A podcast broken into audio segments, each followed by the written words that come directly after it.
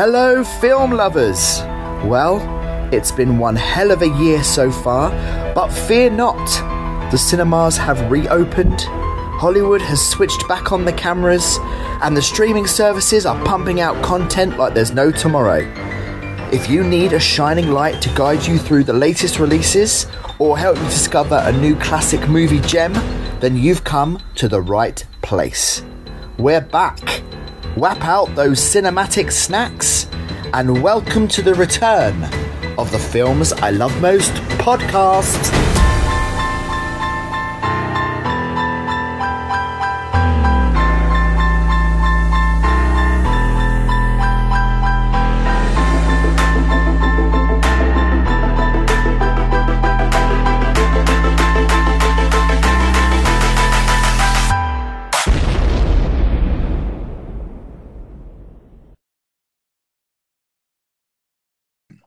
It is 9 a.m. in the Midwest in the United States, 2 o'clock in London. Indeed, it is. And we are here to talk about British comedy while I eat cherry tomatoes and lunch on ham. And I'm not going to try to eat while I'm talking, but I am eating pancake. I am eating pancakes and uh, sausage biscuits. Okay, well, we need to give each other a little indication about when I'm we're about to eat, so that we can talk Okay. for an extensive amount of time. So I'm literally about to pop a tomato in my mouth. So over to you. I am. I know people are probably wondering, hey, how is a American going to talk about British co- comedy? I say Steve, Steve, Yeah. yes. how is an American going to talk about British comedy? I will tell you.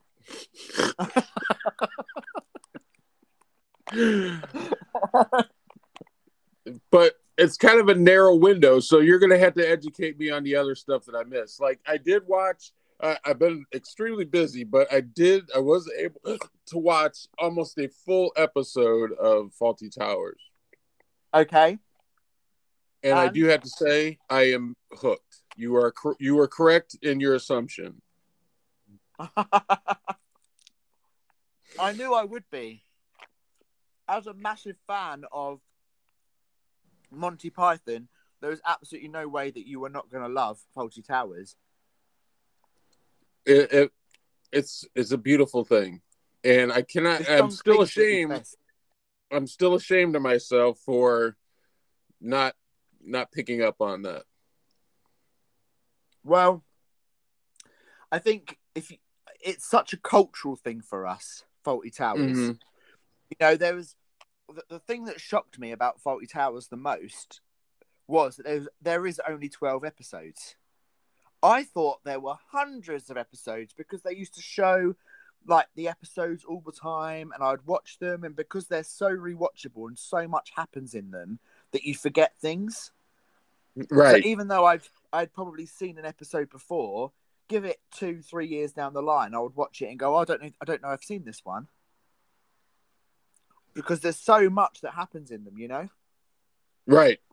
Yes, that's what that's what I found out with like with the uh when we were talking before about how things translate over good and bad and I thought the office because it's basically it's basically the British version translated to America and I think it I, I think they did it really good because much like you were talking about you miss things in the office. There's there's so much going on that it's very re- rewatchable to the point of where you're like oh i missed a lot. Like i missed a lot of things. Yeah. A lo- if the script is Fast and Furious and you you're Right. missing punchlines left, right, and center, right you know, you have to go back and rewatch these things because they are ultimately more enjoyable the second, third time through.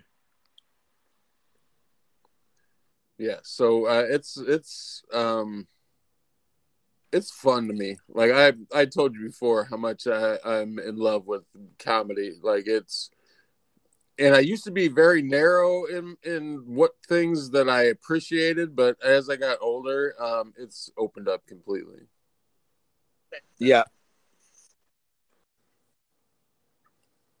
Oh, were, were you still eating?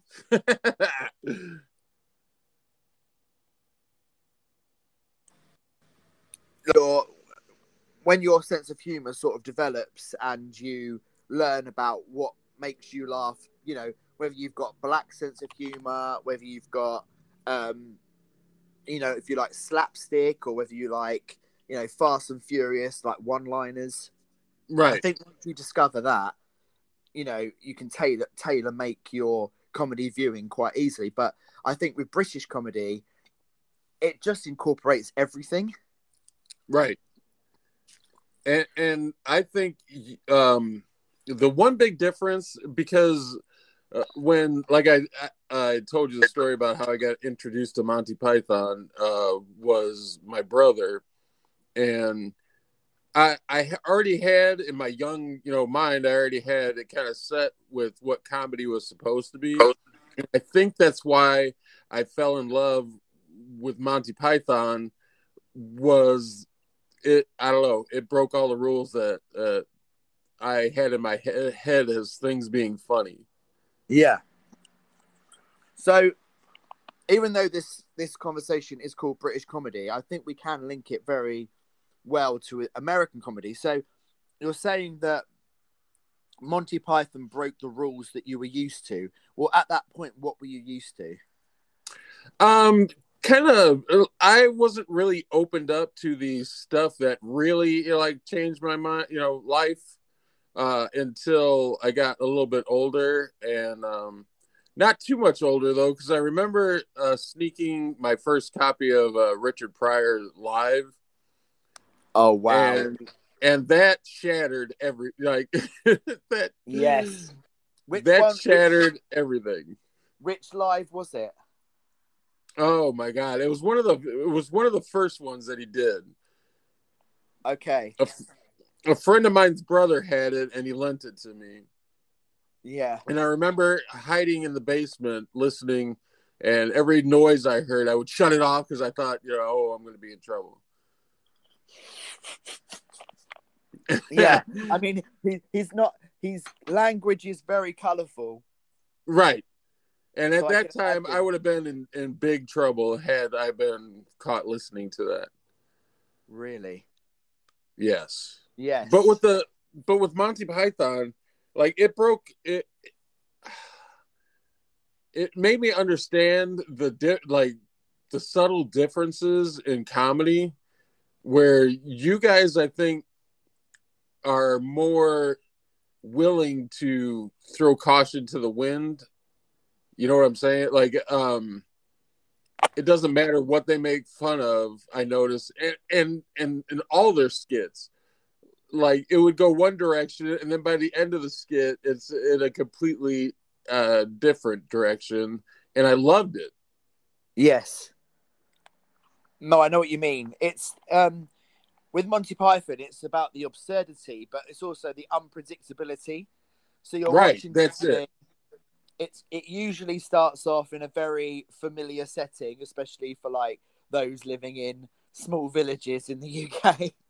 it Right. starts off with you know an old lady going into the post office, or you know, a, um, an educational video about how not to be seen right and ends in, you know, cold blooded murder. right and it's hilarious like Yes. it's, it's the funniest thing ever But also it's the um it's the establishment as well. They really poke fun at, you know, right like established figures, whether I mean they if you think about Monty Python, they are, you know, if you look at their private lives, they are, you know, privately educated Cambridge boys who came together Right. and formed this friendship, but then went on to really poke fun at the the world that they came from. Right exactly and I, mean- think they pulled it off so well is because they came from it they knew it from the inside Yes. No, I agree with that. You know, if you write what you know, you know, when Right. you're writing anything. But um, so did do you find that there is quite a few people in the states that are fans of Monty Python, or do you think it's quite a small collective? No, I I think that uh, I, I it may it may not be huge, like it may not be gigantic, but um, because some people here will never get British humor. yeah, it, it won't happen. But um, I was watching the one of the last uh get-togethers that they all had, and um, I was really amazed when they were talking about coming over here uh, and doing some things. Um, how much of a like following they had. Oh wow, yes. I mean, you watched their live show uh, live at the Hollywood Bowl, right? Yeah. You know I mean, you've yeah. got hundreds of people there, all dressed in the characters' costumes, and they obviously know, you know, the show inside out. Right. And that's fascinating to me. It is to me too. You know, when you know about the, you know, the genesis of Monty Python and how, you know, they really had to fight for it to be put onto the BBC because the BBC didn't really get it, and you know, it was it was put onto BBC Two, the the channel that is more for like experimental programs. Right. You know, you've got BBC One, which is mainstream, and then you've got BBC Two, where the BBC usually put programs that they're not quite sure about. Right. So, for example, you Gavin and Stacey, a show that we talked about last time, uh, started off. It's actually gone to like three different channels in its time. It started off on BBC Three, which is more um, youth programming, and then when it when the first series became quite popular, then it moved to BBC Two because the BBC knew that it was popular but still weren't quite sure about it. And then for the for the third series and all the Christmas specials subsequent, they've all been prime time BBC One because they know how popular it is now. So I don't think Monty Python ever made the jump to BBC One. And But do, do you think they're better off for it? I mean, do you think their things would be Yeah. would have been different? Well, let me say there was a program when I was growing up. It was called This Life, and it was basically about a group of young um, law students who lived in a flat, and it was really like controversial. You know, like there was like a gay couple, there were people taking drugs. It was quite sexy. There was like you know sex scenes in it and things like that. It was it was on BBC Two. And Mhm. you know, we all we all went to BBC Two at nine o'clock on a Thursday to watch it because we knew that it was naughty and a little bit un- anti-establishment, you know. So I think that Monty Python had that same sort of thing. You know, like mum and dad probably thought it was utter ridiculous nonsense, Right. but the kids would sneak off and watch it in the other room on BBC Two. You know.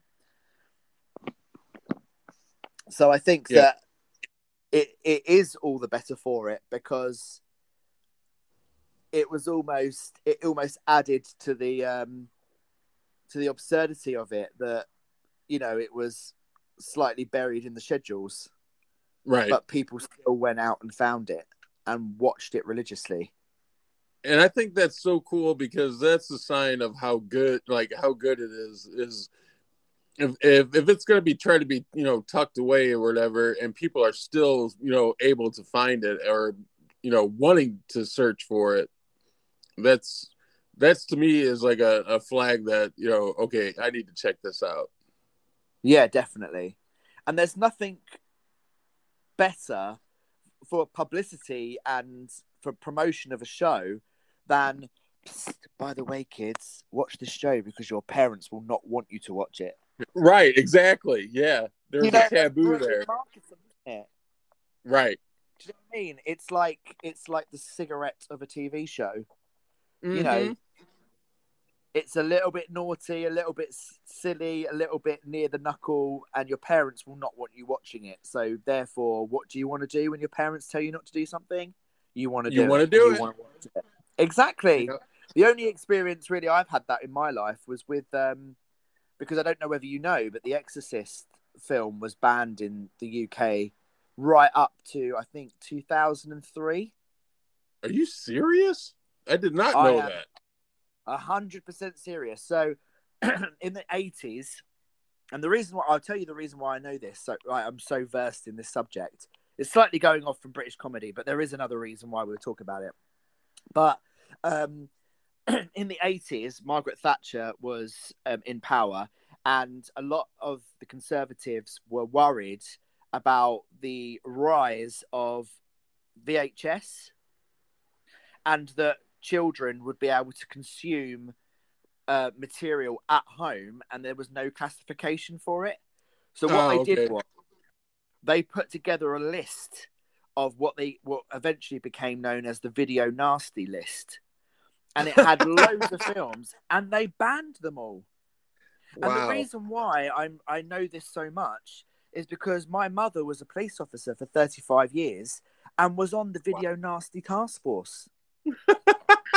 so she used to go around and kick doors in like, you know, like some sort of episode of Law and Order just to confiscate an, a VHS copy of Evil Dead. Wow. Is this blowing That your is mind? so right interesting. That is that's that's crazy. Yeah, and you know, it was it was more horror films that were um, targeted, but there were like some comedy um, films on the list as well, especially like the more lured comedies from the eighties. You know, like Mhm. you know, sort of not necessarily you know a weekend at Bernie's sort of thing, but the you know when that film became popular, there was loads of knockoffs that went just way too far. Do you know what I mean? So Right. Yeah. there was loads of comedies on the list as well that weren't um, allowed to to be consumed by us, you know, poor little kids at home just watching Disney films because nothing else was a bit was available. And um, Or, or the interesting stuff would get would get taken from you. yeah, exactly. You know, you're sitting there, you're holding on to your to your copy of you know, No. Critters of Critters for dear life. Please, I just want to watch Critters. Um, No, give it Uh, to me, you're a very naughty boy. Yeah. but yeah, um, and then in 2003, um, the BBFC, which is the classification, um, British brook, British, um, something of of classification, and they Uh-huh. basically allow films to be released. Uh, the law about video nasties was retracted, and then the films were obviously allowed to be consumed. And The Exorcist was on the list since it first came out in the 70s and then we could finally watch it in 2003 but having a police officer in the family i brought i think at least six or seven copies of the exorcist on vhs that kept getting found and and disposed of before i actually ever got to watch it I used to come home from school. My mum used to say, uh, "Found your copy of The Exorcist in your bottom drawer." You know, all all my friends were getting. I found that porn mag, you know, Right. that porn magazine under the bed, and there's me trying to hoard a um a video copy of The Exorcist. So in the end, it took me seven copies to work this out. That I brought it, took it out of the box, and I remember so clearly right now thinking, right, how can I hide this? And I swapped it in the box with the never ending story. That's amazing. That is a great story. Oh my god. Yep. That- So, that God, so for- I mean, I've got two. I've got two younger siblings. God forbid if any of them had any interest in watching Neverending Story, because they would have. Um, they would have. They would have a been- slight shock. Yeah, they would have been traumatized. Exactly. The power of Christ compels you. Right. this isn't a never ending story. Although I'm not being funny, I was actually more traumatized by the never-ending story than I ever was by The Exorcist. Just saying. But there was, you know, like my mum. My mum's quite picky about the things that she likes to watch, and she does not like Monty Python. I have to say, when I was younger and I was, I don't know what it is. I think it's the silly humor. I don't think she, Right. I, I think that you know, being in a job where you have to be, you know, quite professional and you see the dark side of human nature. Right, right. I think, Yeah. sometimes to get uplifted by a man bashing a parrot on the uh, on Right, counter on the counter. It's, it's not pining for the fields. it's passed on. or the Um, mi- or the Ministry of Silly Walks. Ministry of Silly Walks. I mean, people still do it. I mean, it's a very fine Oh, yeah. between getting John Cleese's funny walk right and not looking like Hitler. right. It's so you know, some people try and do Ministry of Funny Walks, and you're like, oh, that's really near the knuckle now. Right. But Do not um, try this at home. do not try this at home. But my favourite Monty Python sketch of all time has to be uh, the argument sketch. Oh yeah. know- Yes. I mean, you, you, shut up, you festering gob, you tit. Your type makes me puke, you vacuous toffee nose, melodious pervert. oh, sorry, I came in here for an argument. Oh, sorry, this is abuse. Don't give me that, you snotty faced heap of parrot droppings. Oh my god. And it's still as funny today it, to me as it was when I first saw it. Yes, of course. And that just the ultimate line of, sorry, is this the right room for an argument? I've told you one. No, you haven't. Yes, I have. When? Just now. No, you didn't. Yes, I have. No, you didn't. And that's It's what that, that's, that's what made it so good is I, they would take the most mundane situations and turn them on their head and it was hilarious. Yeah. But my favorite line in that in that sketch isn't like the fact that they're arguing. It's the fact that it's when John Cleese comes out of character for a minute and he's and he's like, No, you didn't. Yes, I did. No, you didn't. Yes, I did. Oh, sorry. Uh, is this just five minutes? Oh, yeah, just five minutes. Okay, thank you. Do you know what I mean? It's that moment when he just comes out of character for that that second. I just find it absolutely hilarious. Oh my god, it's brilliant. Like, right, you've come in here for an argument, but let's get the uh, you know, the bureaucracy, the uh, the paper, you know, the the paperwork done first, and then we can start the argument again. I, I love it so much that sketch. It's so oh good. yeah. Uh, mine, one of mine, well, one of mine, because I can't, I can't nail down one that's my favorite. Like, there's too many that I just absolutely love. But I remember watching it the first time and crying, laughing so hard. But yet, I thought to myself, this is the most random thing ever. Was the uh, newlyweds going to the uh, department store looking Oh, for goodness, looking yeah. for a mattress? And he's like, uh, "Please, whatever you do, don't say mattress." And he's like, "What? Yeah. That's what we're looking for." No, no, no, no, no, no. Please, whatever you do, say say, say dog kennels. so the, the guy comes up and he's, uh, "Yes, may I help you?" Uh, yes, we're we're look looking we're looking for dog kennels. uh, yeah, second second floor. No, no, no, dog kennels. And the guy's like, "Oh dear lord, what has he told you?" Just- my Alexa's just propped up for some reason.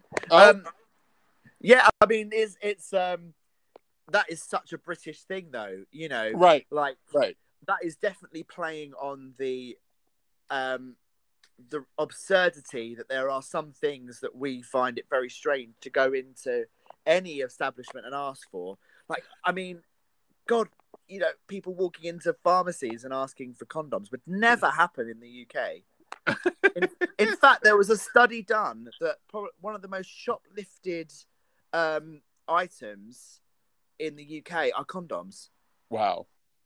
because we just will not ask.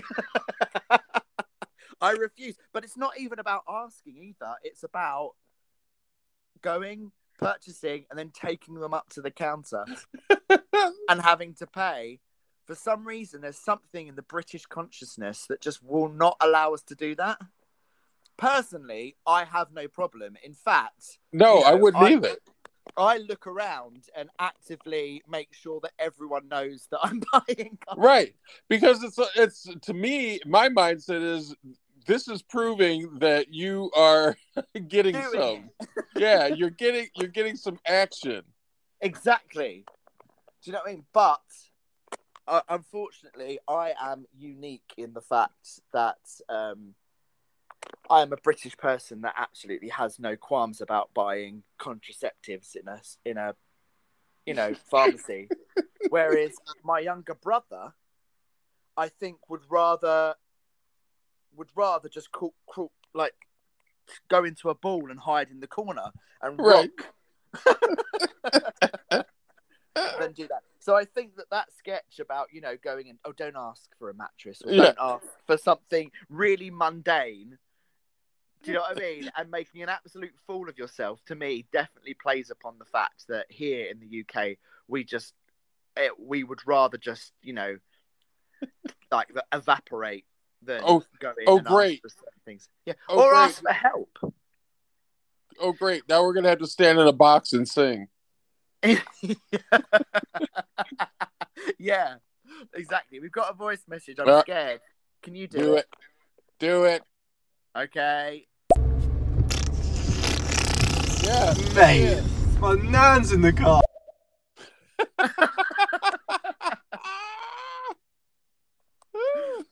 I'm so glad. I hope your nan's having a lovely day in the car. I'm, I'm, I'm thinking that whatever ridiculous voice messages we get, as long as they're from a British person, we can put it under the, our title of this chat. right. I think that's safe. Yeah, I'm not sure if that was a, a quote from anything, but if it was, it was very funny. I want to bring up something Okay. for you to put your lunch.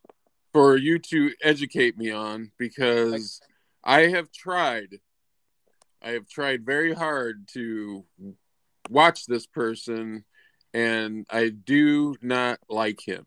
Do you I- know who Do you know what? Can we do something? Can we say the name together after three? and see if we're right. Yeah. Okay, you ready? Yes. One, One, two, two, three. three. Rowan James Atkinson. Corden. oh no. Who did you say? Rowan Atkinson. Oh wow. Okay. No, we were we were definitely not on the same page. Uh-uh. I thought we were. Yeah, I thought we were going to be on the same page then, but then I said James Corden. Um, okay, Rowan Atkinson. So, obviously, his appeal comes from the fact that he played a character that was so brilliantly conceived.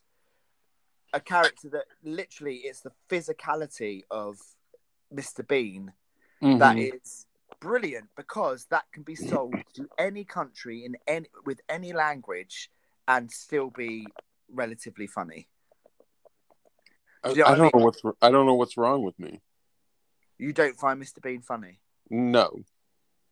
I what, tried. what is it about him? Do you find him irritating more than funny? Yeah, I, yeah, it's more irritating to me. I found myself being frustrated.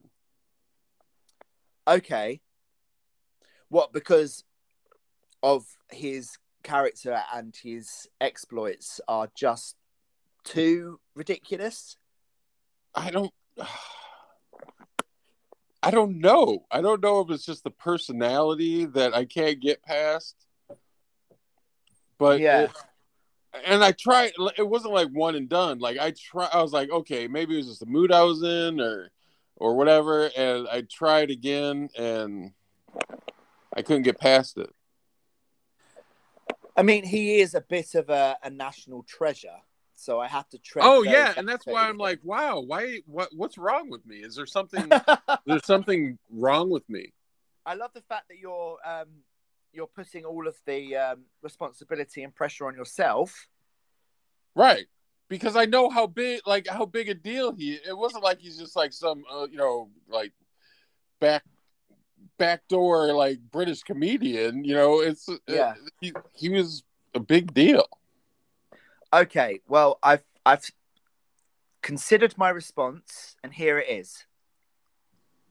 So, personally, for me, Rowan Atkinson isn't Mr. Bean.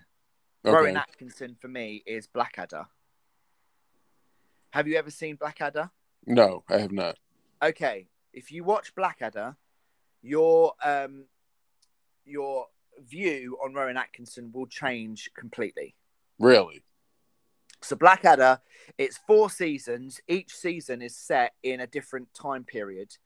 So I would say the first series of Blackadder is actually the weakest. And whenever I uh, recommend Blackadder to anyone, I actually say to skip the first series because it, none of the series are related to each other. The Oh. second season is set during Elizabethan um, times in England and is absolutely brilliant. Okay. Absolutely brilliant. The third season is set during uh, the Regency times, the creation of Parliament, which is also very, very, very funny. But my favourite is the fourth season, which is set during in the trenches during World War One. oh dear lord. And what I love about it so much is it takes the complete absurdity of their situation and turns it into an absolutely brilliant, scathing comedy series. Oh wow. It has some of the best one liners in any British comedy. It's silly humor. Of it's got that silliness of Monty Right. Python in there, but also has that hard hittingness of what those men would have had to have done in the trenches. There's a brilliant, brilliant sequence where Blackadder's talking to Baldrick, who's his, you know, right hand man, and Baldrick is just disgusting. he's just like, um, he's the human personification of a rat, really. he's just like, and he's so thick.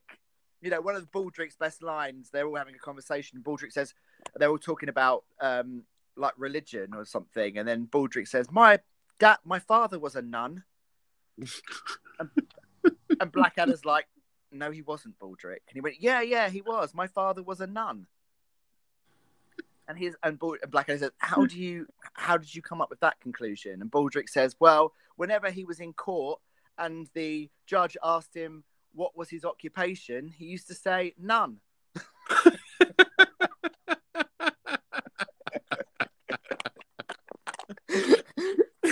Okay, now that sounds that sounds like I should give that a try.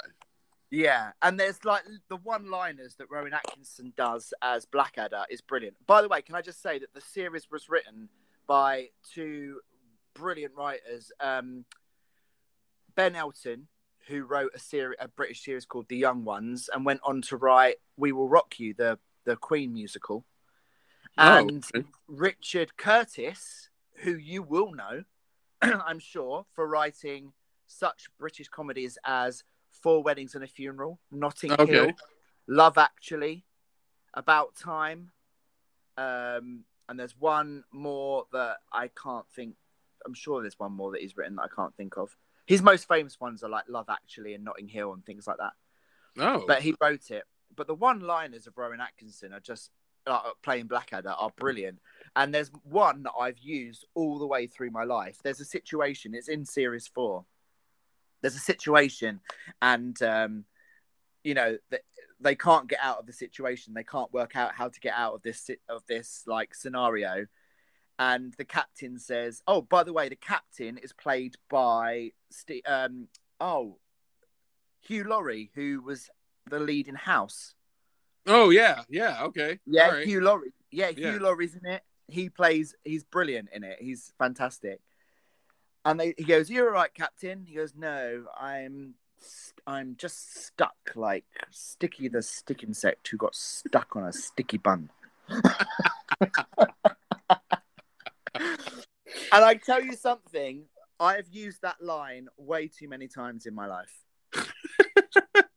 I even used to use it at school. My teacher would come over and go, Have you worked out that maths problem? Low, I'm stuck. I'm as stuck as Sticky the stick insect who got stuck on a sticky bun. and then of course everyone in the room would go Blackadder.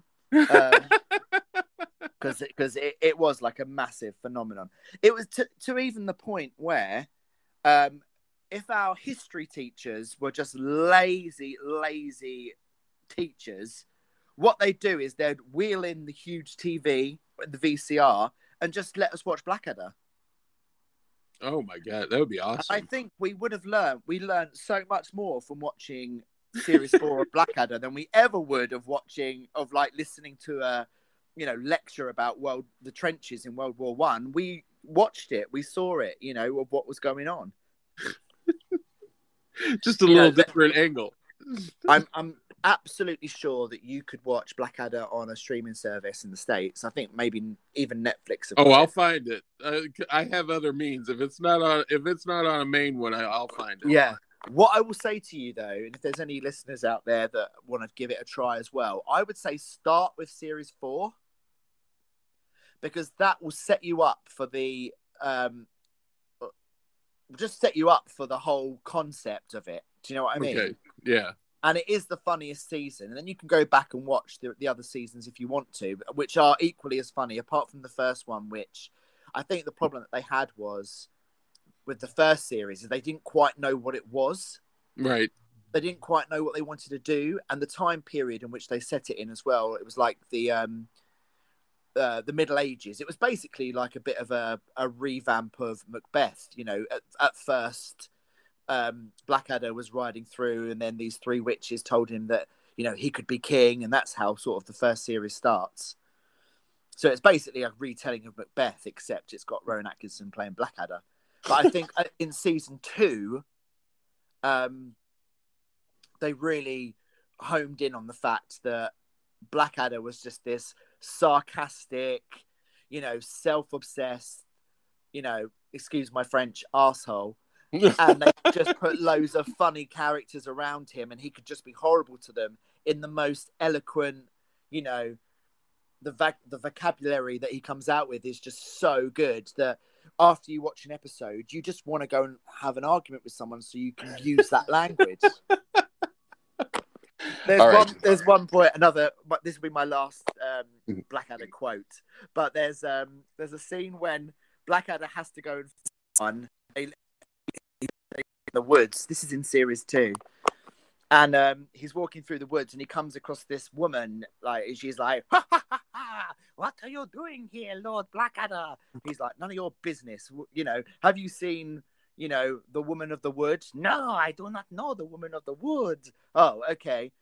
Um, and she she goes on. Anyway, he says the line. Um, so I I think that um, you might be not qualified to tell me where this woman is, and just uh, a stab in the dark, which consequently you'll be getting if you don't answer my next question. where is the woman in the wood? And it's just, I mean, that is just such a brilliant line. It's just a stab in the dark, which consequently you'll be getting if you don't answer my next question. Okay, that, And I does- love- that, sound, that sounds like something I could watch. I use that way too much in my life as well. To the point where I say it to like maybe people that are younger than me and they look at me and going, Oh my god, was that a threat? And I'm like, No, it was a quote, darling, from one of the best TV shows ever written. So oh, we got four. We got four questions. yeah, let's do those. Before- My Blackadder rant is over. Go. Nah, she's just thrown up out of the window. I think that's in referral to the mother, the mother thing that happened. Grandmother, yeah, his nan. But can I just say that your nan is throwing up out the window, but you're still continuing to listen to us on stereo? Maybe you should call an ambulance, my friend. Right. You two know a lot about comedians for two very unfunny guys. Whoa! Wow. You know what? I take that as a compliment. Thank you. I take that as a compliment because you know, I don't know why. Why do I take? Why am I crying? I thought I was hilarious. You know what? It's he's hurting inside. Yeah, well, I'm not surprised. His nan's puking out the window. He's not exactly. living I've never seen Blackadder, but I've seen your mum's udders. Whoa! Oh wow! this is British comedy in the making. Right. Come on, what's next from this douchebag? I haven't seen Blackadder, but I've seen your mum's udders. Yeah, we heard that the first time. Right. I don't know what happened there. Maybe he thought, no, I know exactly what happened there. He went, oh my god, that's such a good line. I'm going to say I've it got- twice, I've case gotta say it the again. First time." yeah. In fact, I need a pen. I'm going to write it down. oh well, um, man who wants to touch my mother's udders whilst covered covered in his nan's puke. Yeah, that's that's that's almost fetish. That's fetish. I mean, whatever turns you on. Right. You know, whatever. What did someone say earlier? Whatever tickles your pickle. Right. Any port in the storm. yeah. Tickle your pickle is that a phrase that is, is commonly used in the states? Um, every once in a while. what every once in a while it's used, or once in a while someone tickles your pickle? That that too. Yes, that too. I, well, good for you. yep. Exactly. Here, here. I'm not sitting here. dilly. As, I'm not sitting here as a single man who can't invite anyone round to his house. Not jealous at all. Oh, come on now. I know, I know, I know, I know. You'll find love. I will at the bottom of a coffee cup. I thought you were gonna say at the bottom of a bottle. yeah, but you know, I'm not a big drinker, but you know that I do love the coffee. Oh my god, I do too. I think I would. I I would be happy if I died drowning in coffee. Oh yeah, absolutely, definitely. At least with half a sugar. Right. and a and a ni- and a really good flavor like creamer. Yes.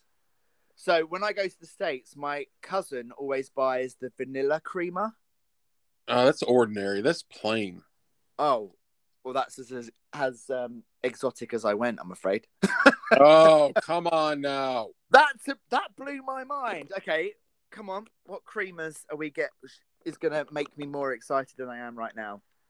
Um, probably I would try. Uh, what's one that really like the first time I had it, I was like, oh my lord. Um, I would have to say. Well, one of them was uh, Reese's peanut butter cup. It was really good. Reese's peanut butter cup creamer. Yes. But then doesn't that completely just take away from the taste of the coffee? You just Um, take Reese's pieces. Some sometimes it does, but if you really like the flavor of it, then maybe you put it in a coffee that you're not so fond of tasting.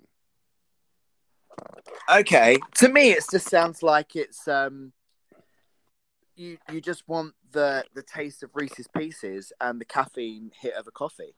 But you don't want to eat it like in the morning, like you feel like you're a Yeah. gigantic lard ass if you like eat it.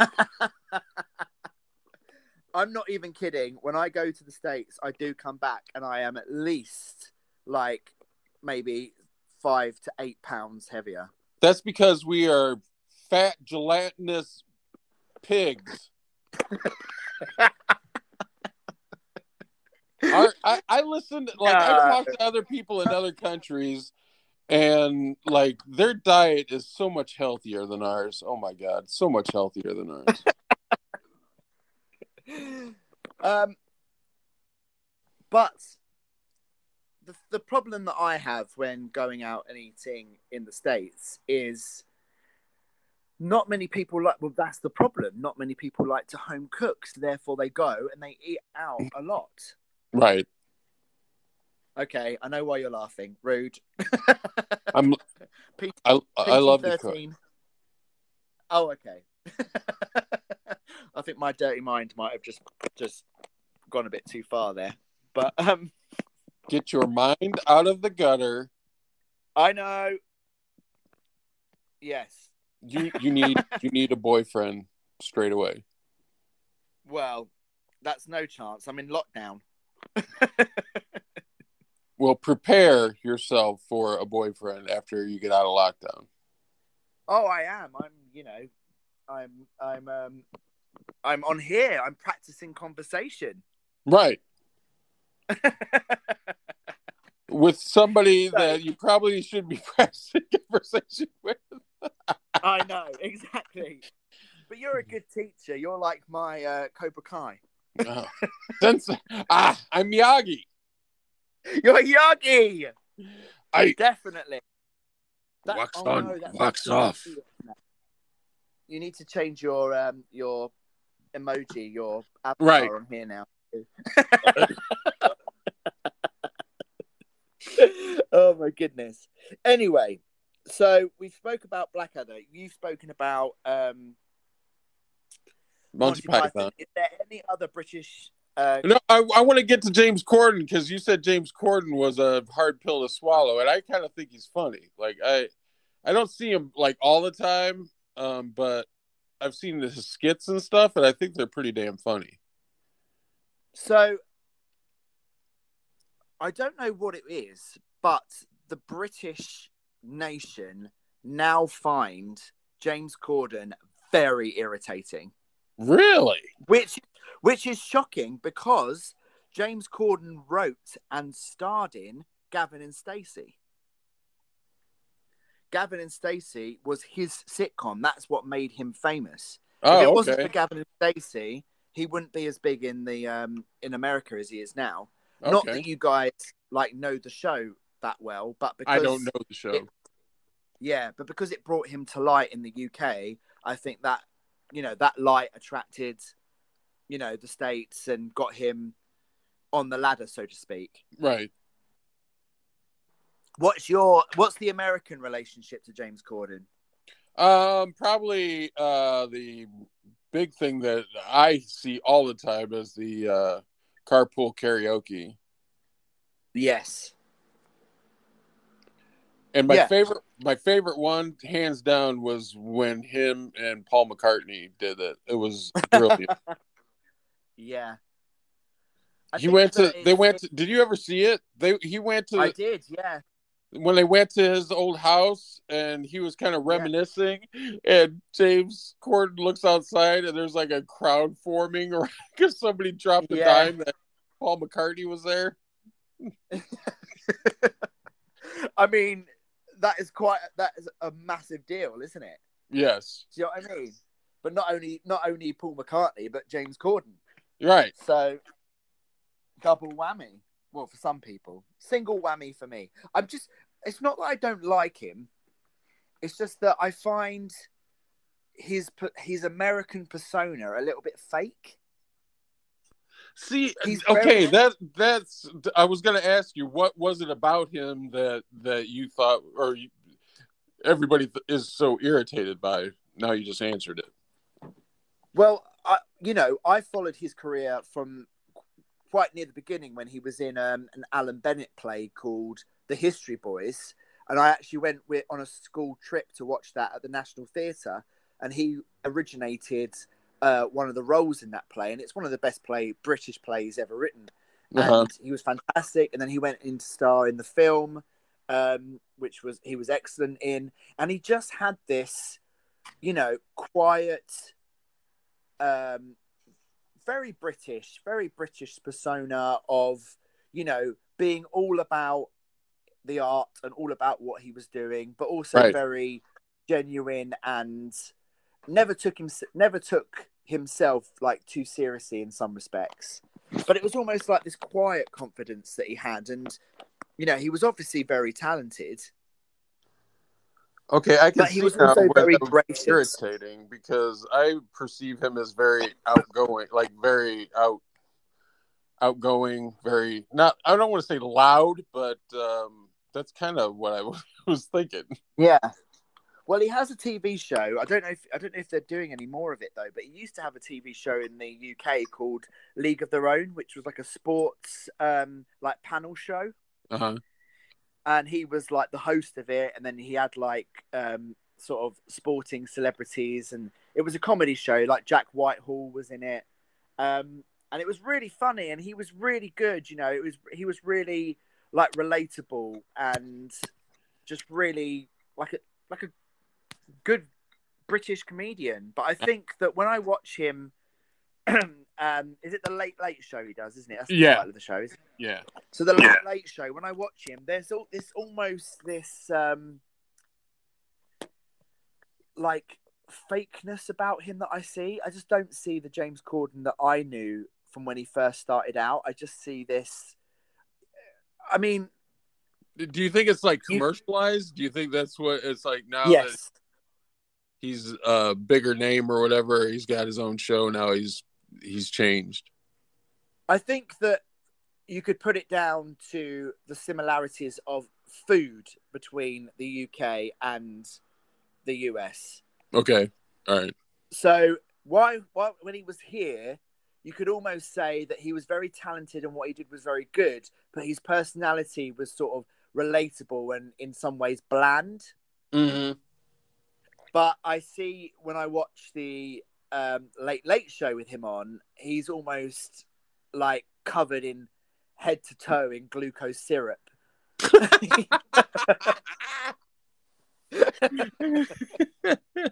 you know what I mean? That's yes, I know exactly what you mean. and it doesn't it just doesn't come across well here in the UK that and also I'm not going to lie to you the biggest mistake he's ever made in his career and it's one single word cats Oh my god, that that was a failure for a lot of people. now I think we can probably talk about cats on a British comedy podcast right because it was an utter joke Yeah, oh my god, and they sunk so it? much money into that making that too, and it was a flop. an absolute flop. I went to watch it um, in the Cineworld in Leicester Square, London, and I walked in, and it was in one of the smaller screens, and there wasn't many people in there. and I thought I'm going to give this the benefit of the doubt because I grew up. Um, my mum used to go to the musicals all the time when I was younger. You know, she'd leave us with a babysitter, and she'd go off to London and watch a musical. And one of the ones that she went to watch was Cats, and she brought the soundtrack back. So Cats, the soundtrack, was almost, you know, like a bit of a soundtrack to my childhood. So I knew the music and the story really well. And I went in and the film started. And from literally two to three minutes into it, I felt really nauseous. In fact, I'm not going to lie to you. At one point, I think I was sick in my mouth a little bit. because it was so disorientating looking at this thing that was supposed to be the representation of a cat. But just looked like something that would not be out of place in i don't know avatar. Or one of those far out you know science fiction you know set on a different planet. You know, you could have those cats running around in the new version of Dune, and I would just be like, okay, they live on that planet. But what, wow. really, what really got me, I honestly, I'm not going to lie to you, I went into the cinema and I was thinking, I'm not going to think about this. I'm really not, because A, it's really wrong to think about it in everyday life, but B, I'm not going to be looking out for it. I'm not going to spend the whole film looking out for a cat's asshole.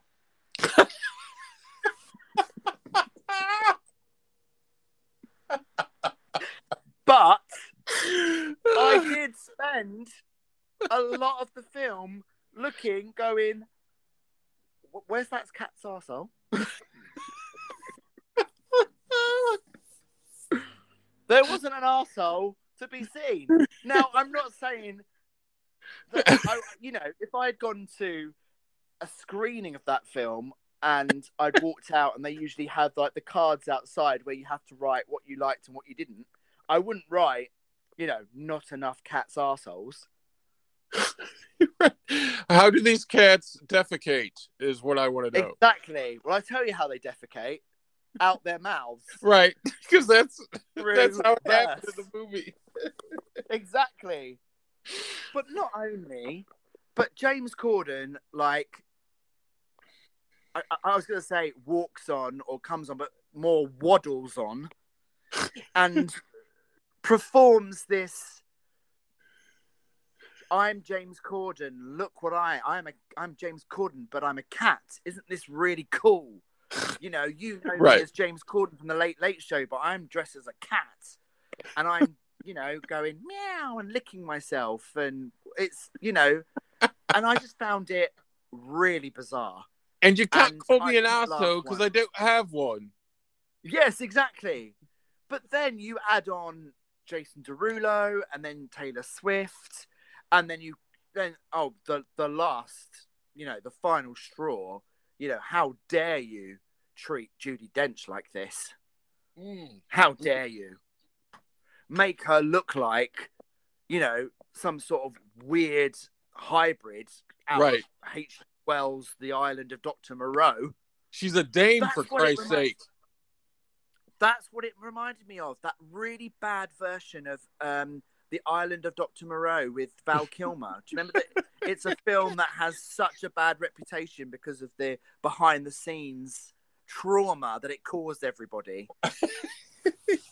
There's even a documentary about documentary about that film about how bad the production was. Well, take And you the- know it's bad when they go out of the way out of their way to make a make a documentary about how bad it was. Exactly, and apparently you've got Val Kilmer, who was an absolute ass on the on the film, and you've got Marlon Brando that just used to turn up and probably didn't even know what film he was on. Do you know what I mean? He'd be standing there about to deliver a, a monologue about you know doing scientific experiments on animals, and he thought he was still in Apocalypse Now.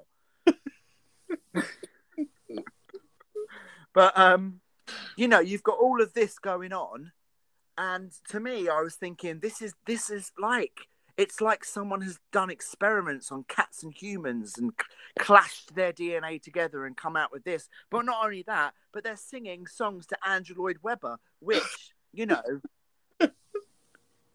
is is shaky ground anyway. I mean, there's hit and miss Andrew Lloyd Webber, you know, Right. Yes. and Cats is is definitely hit and miss. There is some songs like Memory, the song Memory from Cats is one of the most beautiful, melancholic, you know, Right. um, yes, I agree. life affirming yet thoughtful songs ever written. And I actually went and saw Cats um, not that long ago, probably within the last three or four years at the London Palladium, and Nicole Scherzinger was playing that part. Oh wow. And I know you're probably thinking, wow, you think the film version was bad? but I tell you, she was brilliant. Absolutely brilliant. She played that part with such grace and she sung that song with such beauty. Um, and then we come to the film version and we have Jennifer Hudson, who I, you know, nine times out of 10 adore right. She's got a beautiful but the voice. camera, the camera position while she was singing, I was, you know, it, I, I felt like the camera was going, oh, just going to check and see if Jennifer Hudson's plucked her nose hair. yes. yeah, I can see that she's had a lovely nose plucking. She's, she's groomed properly. I could see every pore. I don't mean cat's paw, I mean paw on her face. No pun intended. Exactly. I was thinking, oh my goodness, this the, the director Tom. I mean, you, you don't really need to know the director's name; he's never going to work again. But um, the director. well, that even made me laugh. Um, um, he directed Les Miserables like a few Oh years God. before, which which was terrible, but terrible, you know, in a way that it could win an Oscar because Right. you got you, you got Anne Hathaway singing "I Dreamed a Dream" to like like the inch of her life, squeezing that emotion out, and the camera was so was very close to her, and she was really going for it. And I actually I actually felt something. You know, I haven't felt anything since 2007, but I definitely felt something with her performance, and um, I thought it was really li- nicely done how they were really close and intimate with her. But you don't want to be close and intimate to Jennifer Hudson when she's made up like some sort of genetic right. you know, mistake, some genetic experiment gone wrong. I Oh, honestly thought I was watching a film about the next stage of hu- human evolution. Where's David Attenborough when you need him? I'm thinking, oh my goodness, for the gay community, it's hell. the next stage of human evolution, we've got no buttholes. What are we going to do? I'm gonna play this real quick. Okay. I haven't seen the musical Cats, but I've seen your mum's cat. Oh, you missed out on such. You really messed that up, didn't he? he really messed that up. He should have changed the the second cat to another word for a cat. That would have been a lot funnier. Right. He's learning. Although he he's learning. This is al- this is almost like a, you know, it's not just a discussion on British comedy. It's a class in British comedy. Right. I From two non-funny people. Two non-funny people. Well, I can't blame you because like our one and only student at the moment is covered in his grandma's vomit. So Right. There's so much going on in his life that I'm actually kind of impressed that he's still listening. yeah, absolutely. Well, he's probably you know like dipping in and out whilst talking to the emergency services. I can't. well, I I should can't hope leave. so. Anyway.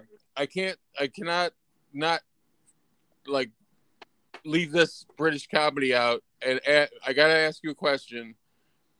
Okay. What do you think about Mr. Benny Hill? Okay. So Honest me, opinion. Don't hold back. Don't hold back. I'm not going to hold back.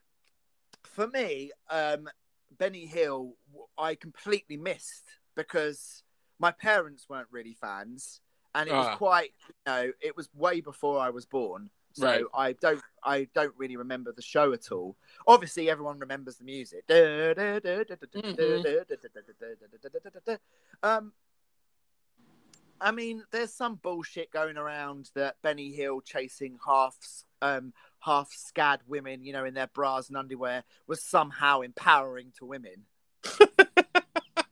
I mean, you know, people that are, are fans of Benny Hill go, yeah, actually, he was he was really nice to the women on set, and he really treated them with respect, and the sketch was, you know, ironic. No.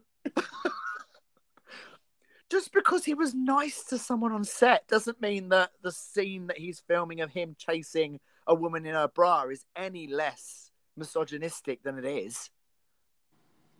Am I right? Or you know not? what, Keith? He he was he, he was objectifying women in a nice way. What by chasing them? Right. I mean, I would have preferred it if they were chasing him. I mean, I think in fact there is probably there is some scenes, isn't it, where they turn and chase him instead. Maybe Which is quite maybe maybe he was chasing them down to make to help them. You know, like he- maybe he was yelling to them. We just couldn't hear it because the music was playing. Hey, you guys are running around half naked. Get some clothes yes, put some clothes on. What would your mother think? Right. do you not He was chasing. do you not care? Do you not care that you're half naked? Come on. Maybe he was trying to help him. No. I, I, I think he was chasing them to Copperfield. You have do you have that phrase in America, Copperfield? Yes. Yes. Yes, I think he was chasing them to Copperfield. And it, and it's not David Copperfield. Ooh, I like Dun, that. dun. We're gonna we're gonna go into adult movies and make and just um like adapt every Charles Dick ins into a porn film. Right. Am I right? We have to keep it on task though. Okay. We're gonna have to we're gonna have fun. to uh, we're gonna have to save porn for another episode. I mean, we're gonna have to, but I have to. I have to say. So you got David Copperfield, um, Oliver Nipple Twist. Yes, Oliver Nipple Twist. Does that work? Yes. If anyone's listening, help us out. We're we're trying to make adult film versions of Charles Dickens books. because that where did that come from? But I'm Yeah. enjoying it. Um, We're Yeah, that kind of Um, that kind of flared up like that. I don't think that was a segue. No, I'm just um I don't know. I can't think of any more. We might need some help. See, you started something you couldn't finish. I know. Oh no! Like, if I had some time, I'm really thinking on my feet here. I mean, Oliver Nipple Twist. Come on, give me that. That's quite. Yeah, that was one. that that was pretty that was pretty quick thinking. Yeah. I also thought my my uh David Copperfield was pretty pretty good. I think it was stunning. Absolutely brilliant. And there's not an ounce of sarcasm in that statement either. No. None taken. If anyone can come up with any um, rude versions for titles of Charles Dickens um, uh, books or films, then they'll be greatly received by us. So, anyway, we were talking We're about talking about Keith's mother. also acceptable. yes. Well, apparently, I mean, yeah, all of uh, my poor mother. Can I just say to the person who keeps losing those voice messages, you want my mother with you right now. She'd know exactly what to do with a puking granny. She would she would yes, because she was trained. Was she Trained. What, aren't police officers there trained for like ours are for uh like emergency situations? Oh God, yeah. I mean, most of them happen in the home, but Right. Right. when my mum says get in here now or there'll be trouble the trouble will usually you know involve cs gas a Wow. baton no, She- joking. She would I'm wake joking. you up with a she would wake you up with a flashbang. yeah she'd wake us up with like a you know an army drill Right. you know sort of drill get Start- out of bed you scum Uh, yeah get out of bed scum right. And by the way to dinner tonight spaghetti bolognese like it or lump it Don't be late. yeah get to school losers Right. But um, no, sh- my mum was really. My mum was very nice. I mean, she was very. My mum's very practical. Do you know what I mean? She's like Right. a very practical person. Like we were talking earlier about, you know, her not finding Monty Python very funny, but her comedy. I mean, she laughs hysterically at anything like period dramas. Mhm. You know what I mean? like my mum will be laughing. I'll come in and be like, "Mother, mother, what's wrong?" And she's like, "Oh, I'm so sorry. I'm just watching Pride and Prejudice." People like, and they and they've just made a You're- made a. Your mom would apologize for laughing? Oh, we're British. We apologise for everything. Stop apologizing. I wow, know. I just I just sounded like uh Stop apologizing. I just sounded I just sounded like uh oh oh my god. Seinfeld. Stop apologizing. yeah. I mean, you do sound like him. We're gonna we're gonna get onto some of your impressions later, anyway. I, I don't have I don't want to. I used to have a lot. Like I said, I'm so out of practice now that they they sound like a combination of people.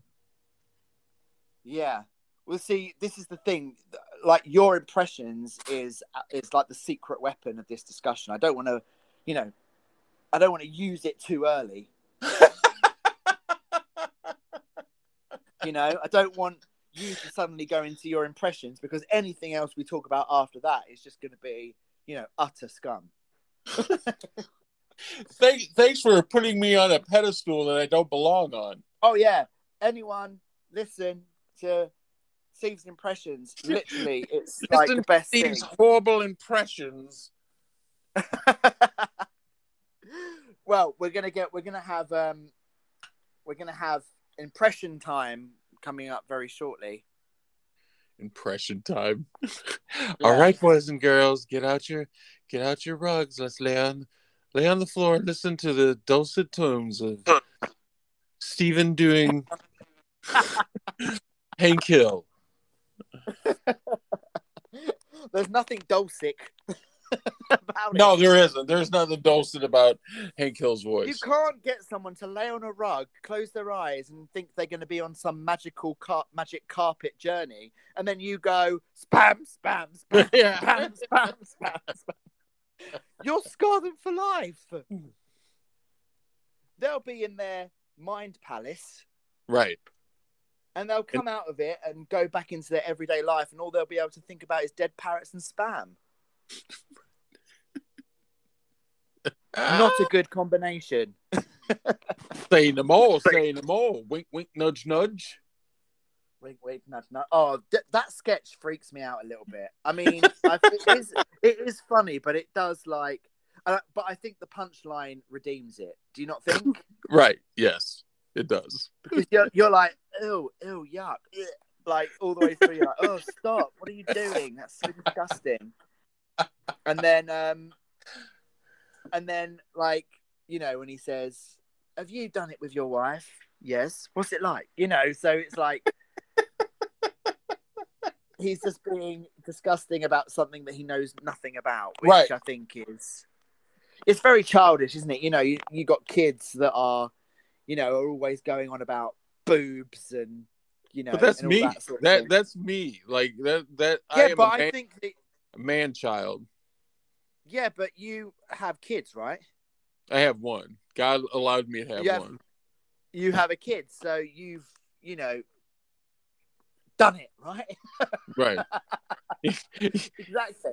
You're a goer, right? You, you Yeah, go. going, right? right? Go.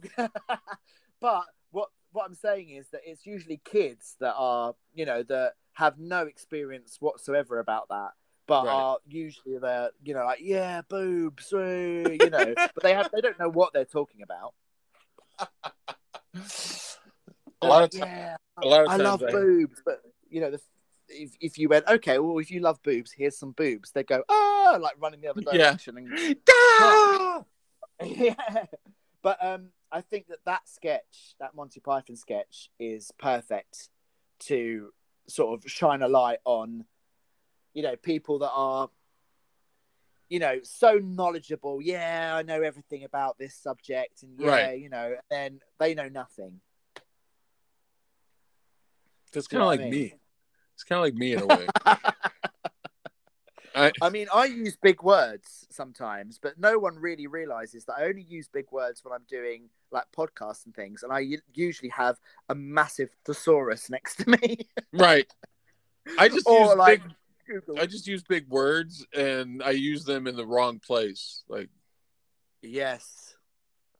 Yes, like oh my testicles are discombobulated. I mean that's I haven't said that for a while, but my my, pe- my penis and I were at loggerheads.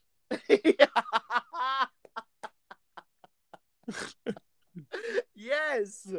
Yes. Oh my goodness. I'm, I'm definitely going to put that into a hashtag. yes.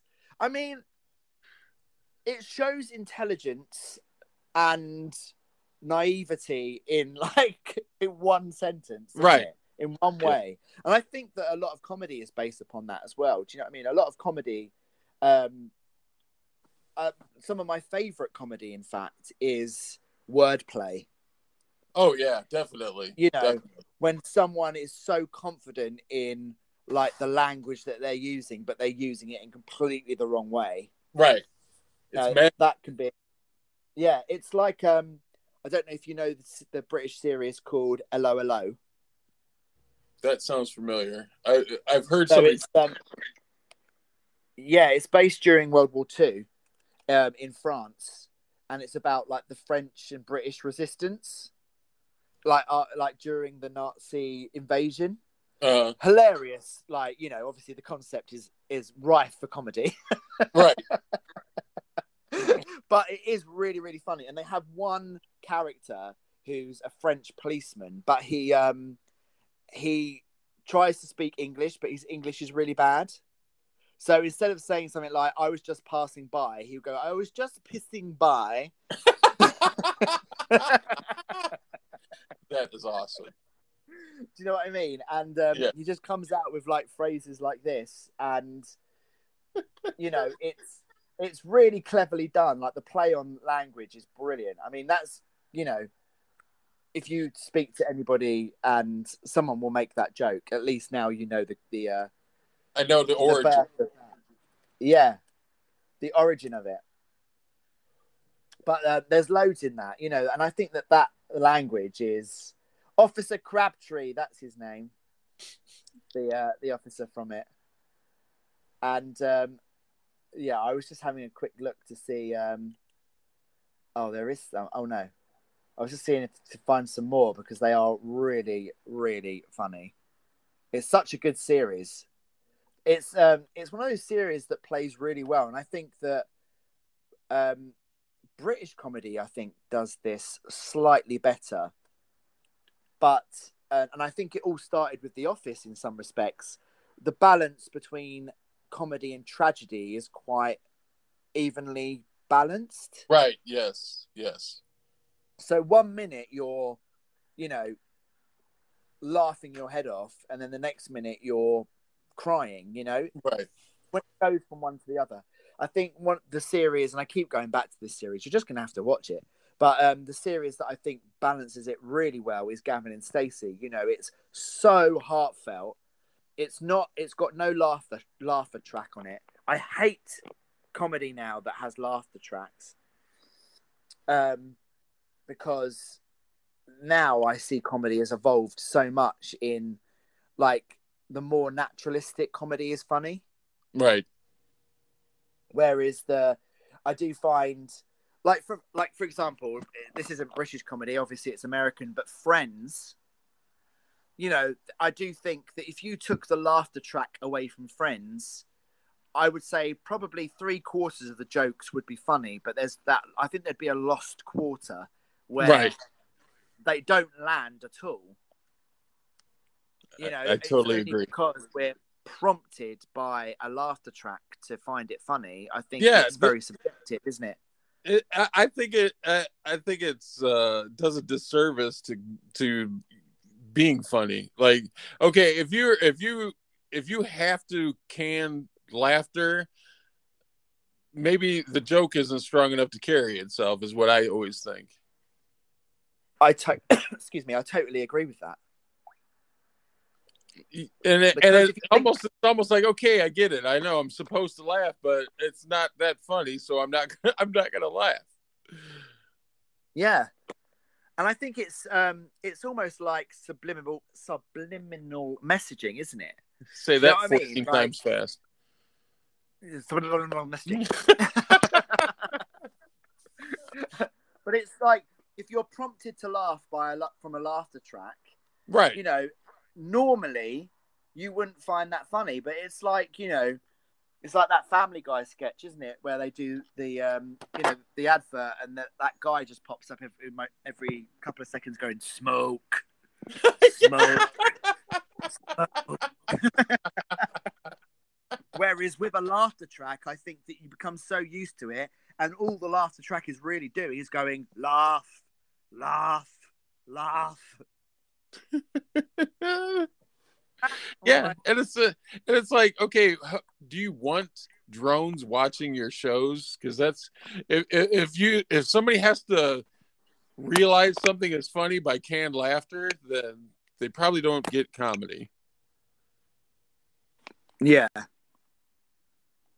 I mean, I think with something like Friends, I know that we're we're deviating slightly from British comedy, but something like Friends, I think the people that are the biggest uh, fans of Friends are people that grew up with it, Right. and they and they love the characters. You know, like it's the it's the nature of the characters. Maybe you know, I don't know. Rachel and Ross were going through a relationship that maybe the viewer was going through a very similar situation. So therefore, they're identifying with the situation. And you know, I used to watch Friends when I was younger, and I and you know, they're just fun guys to hang out with. right. Do you know what I mean? But Yeah. do I always find it funny? No. And do I think that um, I've laughed at things that I wouldn't necessarily have laughed at if there wasn't that prompt? Then absolutely, definitely. I mean, how you doing can only be funny really for the first 10 times, right? Right. After that, it's a bit like, oh, he, he said it again. He's all right. He's not, he, he needs to learn something else, didn't he, really? he needs to um, maybe come up with a new catchphrase. But, you know, but every time he does it, it's it's laughter tracked and it's Right. and you know but yeah that's just my opinion on canned laughter where where my my uh my Monty Python gentleman, I you know what I would I think I would give my left nut to spend five minutes with them. how very daniel day lewis of you Right, he gave his left foot and you're giving your left nut right. I have another one, so it's, it was perfectly fine. But I think that would show. It, I think that would show them my love, my absolute undying love. Yeah well it's really un- unfortunately we are um two pythons down now sadly I know. we've got um graham and then we've got uh, uh, terry jones i think what died earlier this year or late last year Yeah, I think so. Yep. very sad Yes. because Terry Or- Jones, no, you know, I n- not necessarily one of the funniest pythons, but was like massively uh, involved in the films. Oh yeah. That- Yep. In fact, I think he directed Life of Brian. Uh, yeah, and uh oh, him and when they were doing uh Holy Grail, uh they kind of split the I think they split the directing duties, didn't they? With uh what's his name? Um ah no, I can't think of his name. What was it? Another python? Yeah, um the the Eric- American. Was it Eric Idle? No, um Not John Cleese. the the American. Oh, Terry Gilliam. Terry Gilliam, yeah. I think they split I think they split directing duties. Okay. I might be wrong. I probably am. I mean, I'm not going to lie to you. Terry Gilliam's probably had a better, you know, career in the directing side than right, than the yeah, rest of them. and and the art he did he did a lot of the art. Yeah, I mean, all of the animated sequences Right. from the the TV show was Terry Gilliam, Right. which are brilliant, Oh yes. Oh my god. absolutely amazing. And I think that um, what's your favorite Python film then? Life of Brian. Life of Brian. I think mine it's it's very thinly balanced between Holy Grail and Life of Brian.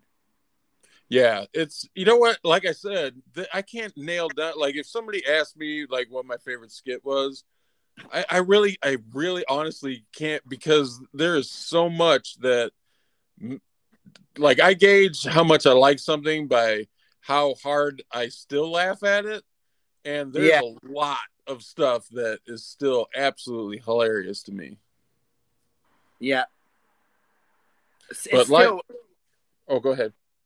I was going to say because it is timeless comedy. You know, It is. the silliness of it. The thing I find about Monty Python is it's the thing that I find really funny is when they say about where someone lives. So they'll say, "Here is, um, you know, Steve Moyer from 22B, Suffolk Road, Croydon." and I just and it's usually like the most obscure, weird place, like little tiny village in Right. God knows where. and I just find that so endearing, you know, like just the little touches like that that are so endearing. I mean, my one of my favorite sketch, well, not it's not my favorite sketch, but one of them, the sketch that I that I watch and still laugh at the most is probably um, the information video about how not to be seen. but the thing that makes me laugh about that sketch is the introduction to each person. It makes me laugh every time, and I don't know what it is, but I think I don't know why it taps in, like, to what I find really funny because it's the mundane mixed with the like hilarity and the obscene. Do you know what I mean? It's like Mhm. every day. Okay, I'm just gonna. I'm I'm looking at the uh, the script of the sketch. So it's got here. So um, so here we are. In this film, we hope to show how not to be seen. this is Mr. E. R. Bradshaw of Napier Court, Black Lion Road, London, SE five. he not to be seen. Now I'm going to ask him to stand up. Mr. Bradshaw, will you stand up? In the distance, Mr. Bradshaw stands up. There's a long gun, loud gunshot, and Mr. Bradshaw is shot stomach and crumples to the ground. Voiceover. This demonstrates the value of not being seen. Cut to another location. In this picture, we cannot see Mrs. B.J. Sigma of 13 The Crescent, Belmont. Mrs. Sigma, will you please stand up? Mrs. Sigma stands up. A gunshot rings out, and Mrs. Sigma leaps in the air and falls to the ground dead. Voiceover. Cuts to a new scene. Voiceover. This is Mr. Nesbit of Harlow, Newtown. Mr. Nesbit, would you please stand up, please? After a pause, nothing happens. Mr. Nesbit has learned the value of not being seen. However, he has chosen a very obvious hiding place. The bush explodes and you can hear a muffled scream. Cut to another scene with three bushes. Mr. E. G. Lambert and Homely, the Burrows, Oswestry, have, has presented us with a poser. We do not know which bush he is behind, but we can soon find out. The left bush explodes, the right bush explodes, and the middle bush explodes. There is a muffled scream. Yes, he was in the middle one.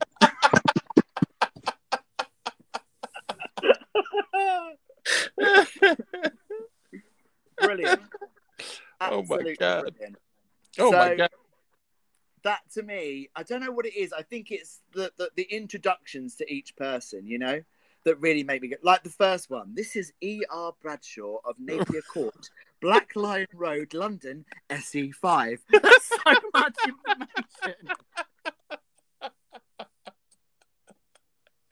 I, I think it's brilliant. And that's what that's what I was saying. Like they took some of the most mundane situations and flipped them. Yeah, yeah, absolutely. And I think that that's brilliant. Yeah, it's beautiful comedy. You can't. Oh my god, you can't. I I, I think I mean- people sometimes take the easy way out in comedy instead of I don't know working a little bit harder and and making somebody making somebody think. You know, Uh, I love that kind of humor. Definitely. And also, what I think is really important is that that is totally uniquely British. Right? You could not do that sketch in the States No, no, no, no, no way. because way. it, it wouldn't have that. It just wouldn't have that sort of normality slash absurdity about it. I don't know what it is, but that is that to me. That's that sketch is uniquely uh, British. Yes. and just epitomizes like the British sense of humor. and I I thank my brother uh, wherever you are, sir. I hope you're in heaven. But um, he, oh my God, he was their ambassador to me because Eh, he was their hype man too. Because when I was unable to watch them, he would just he would just prop them up on on the highest mountain like oh Yeah. i cannot wait you you are gonna love this and i'm like shut up i can't watch it yet shut up Yeah. Oh, just like if anyone hadn't heard this before when we spoke last time, this was because of your your scattered bedtimes. yes stupid American be allowed to parents. and you wouldn't, and he was Yeah. allowed to watch it, and you couldn't. Yeah, it was the we we went we had bedtimes according to our age, which was completely ridiculous. yeah.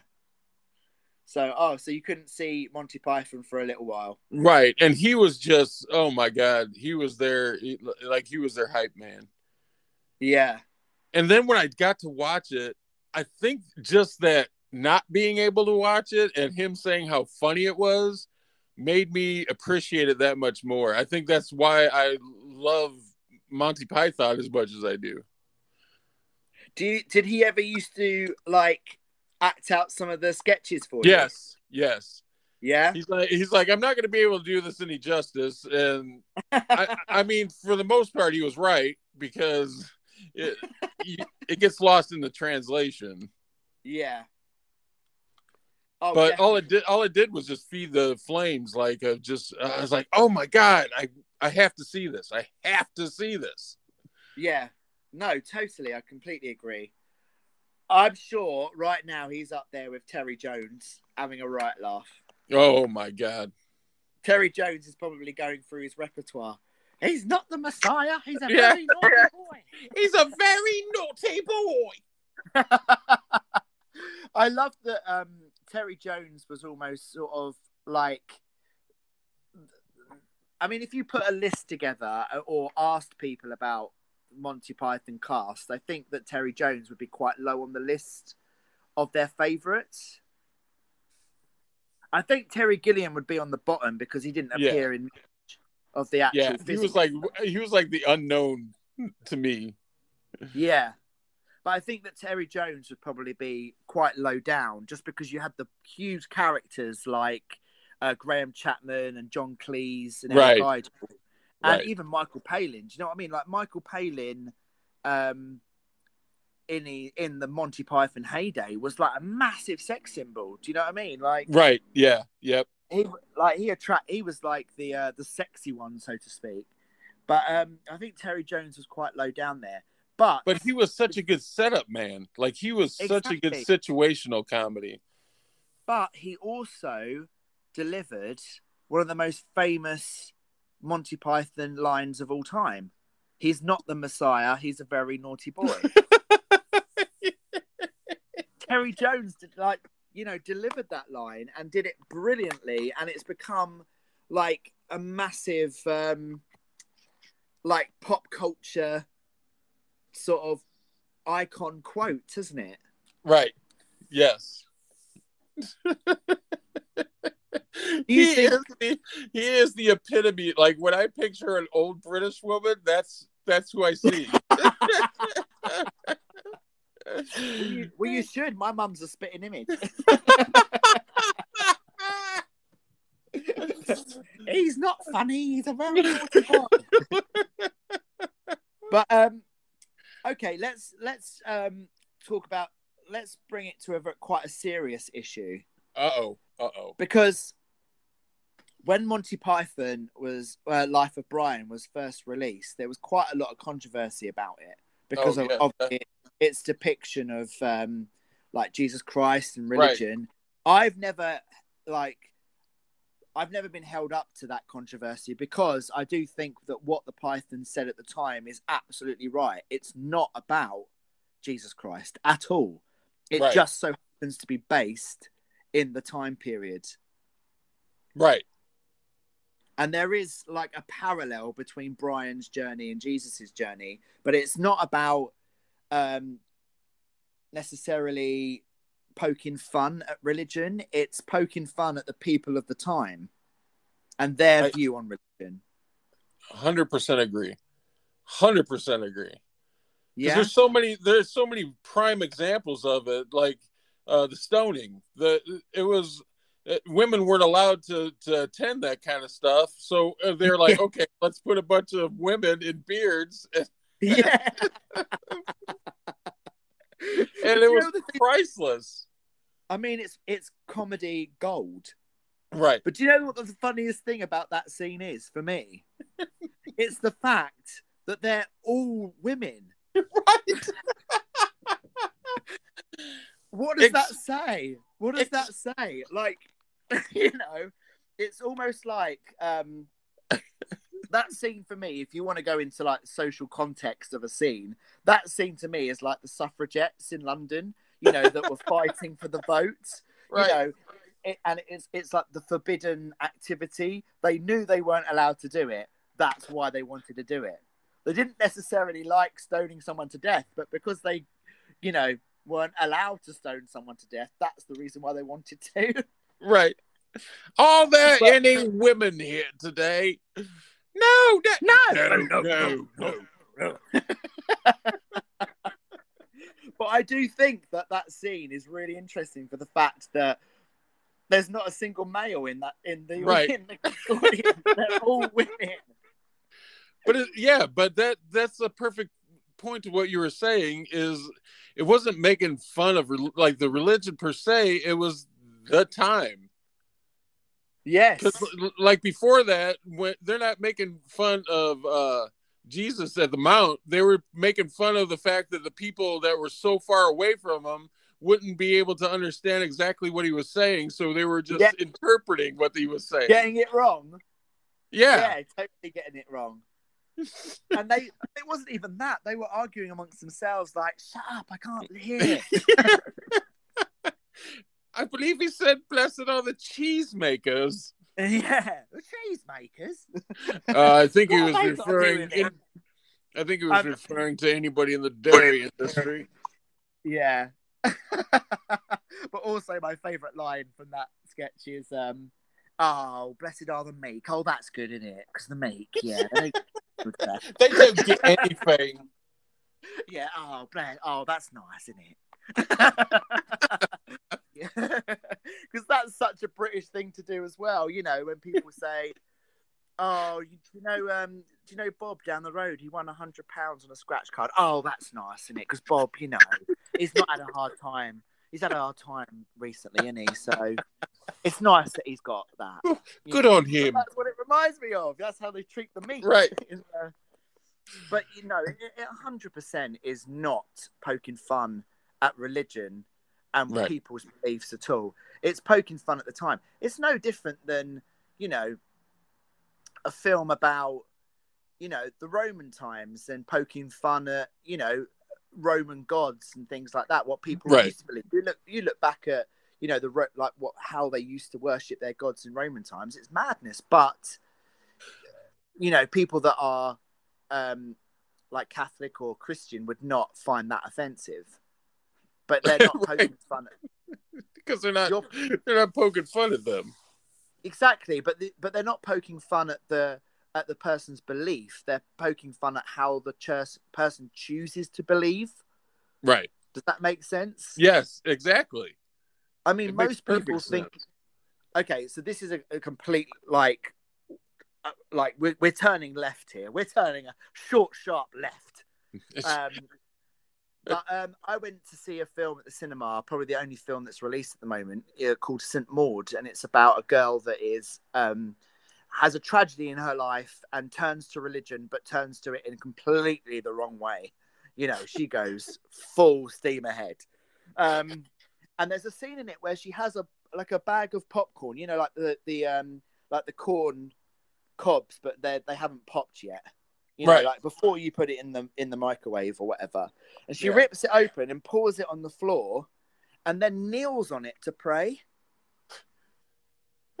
like she kneels on the hard, you know, right. uh, hard pieces of pop of corn to pray, and um, that's extreme, re- like uh, extreme religion, like you know, and um, to me, I oh I've, I've got so excited about because that scene that film is so amazing. I've completely lost my train of thought.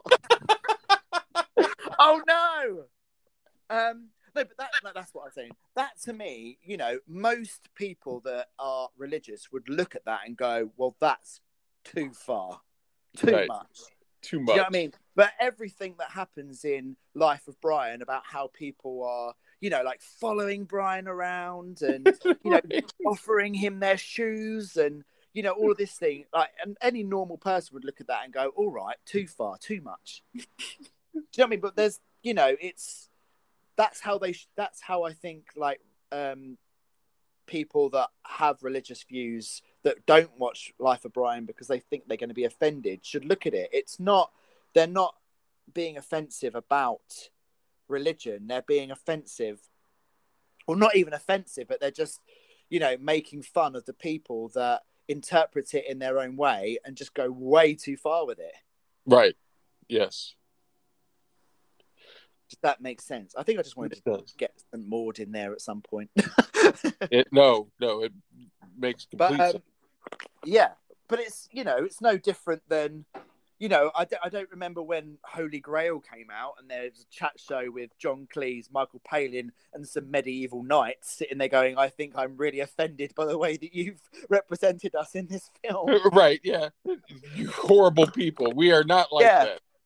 We're not like that, you know. And why did you, you know, show one of us willing to lose every single limb rather than you know let the man pass? It's a mere flesh wound. Yeah, it's just a flesh wound. I've cut your bloody leg off. well, I'm I'm glad that we have hit on um, lots of different um, British comedy Yes, I- series, but I I- am I, I did did- like. I did better than I thought I was going to. I was patting myself on the back. Well, I do like that we're focusing more on Monty Python because I do think that um, I and I do believe this that Monty Python is the baseline to British comedy. I would agree. Um, I think before that there was obviously like comedy series, but they were usually comedy series, you know, based around like the kitchen table. Do you know what I mean? Like more sitcom Right. sort of uh, situation comedies, and you know, most of them that they can't even show on television anymore because they're some of them are hideously racist. So and I could I could be wrong, but I really believe they put sketch comedy on the map. Yeah. Oh yeah, I completely believe that too. I think there's a lot, a lot of people have tried to um, to imitate that success, but I Right. don't think you because it's the right, it's the, the it's the people and the writing and the the pairings, you know, because Monty Python when they used to write, they used to write in pairs Right.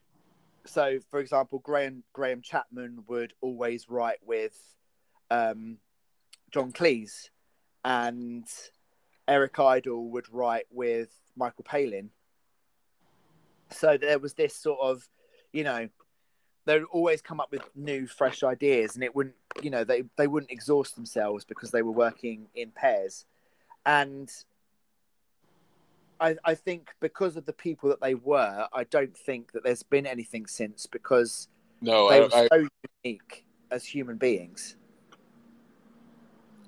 yeah, that's a that's a gem that comes around once in a lifetime, I think. Yeah. It's the same with um in some respects with Fawlty Towers. Again, it's the you know, it's the stars aligning and this g- great team of people coming together and writing something that is you know, could only be made in Britain. Right. Now, totally.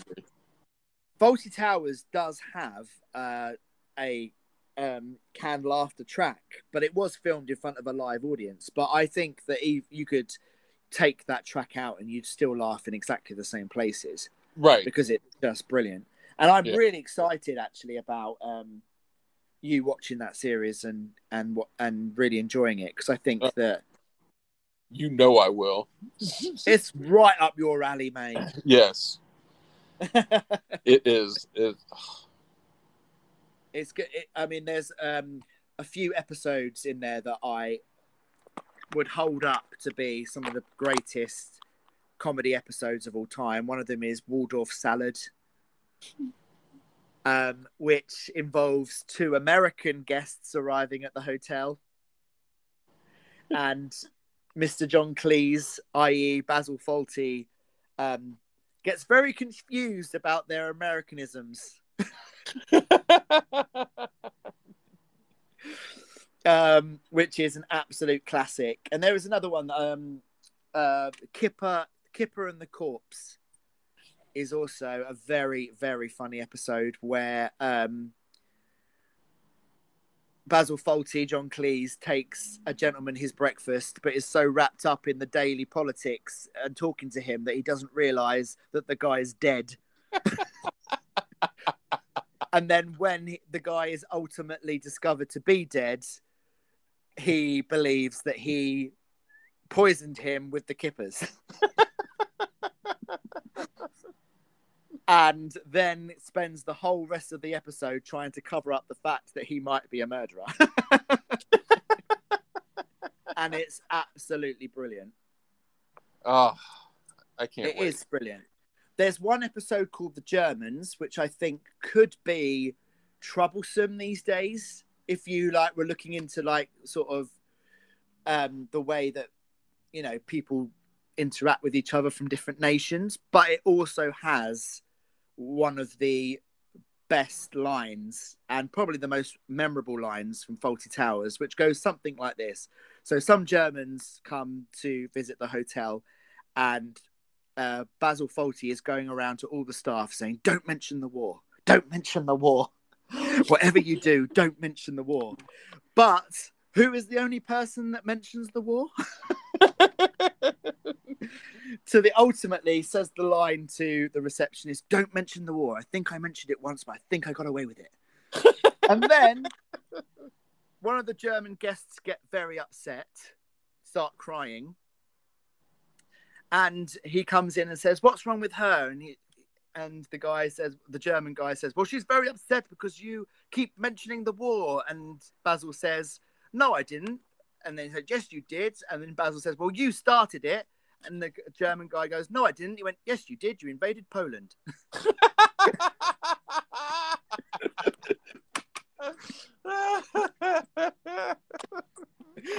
So, um, I mean, it's really near the knuckle comedy these days. but if you asked anyone to quote a line from Fawlty Towers, I can guarantee you that that would be the line they quote. That's awesome. And it's a very witty line. Yeah, it is. That's awesome. Do you know what I mean? It is a Yes. very, very witty quip. But um, no, I'm really, really excited for you to to watch um, Fawlty Towers. Is there any other British comedy series that you've heard of that you haven't seen that might uh, tickle your pickle? Oh, I'm not sure. Is there anything that you might have heard like like whisperings of in the you know in the underground comedy dungeon? Ah, I'm sure there probably has, and I can't. I can't think of it right off.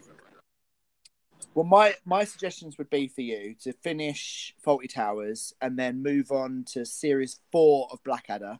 If you I've got, find it. yes, that's Sure definitely yes. because I think that Blackadder will completely and utterly change your um, opinion on Rowan Atkinson.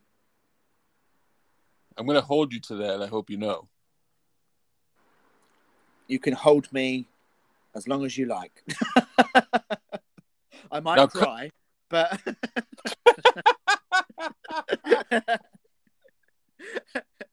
but um, no, I do think that um, it will honestly change your opinion because I think that Mr. Bean is a very specific character that he plays, and I think where Rowan Atkinson's talents really lie is delivering a really scathing, you know, biting one-liner Right.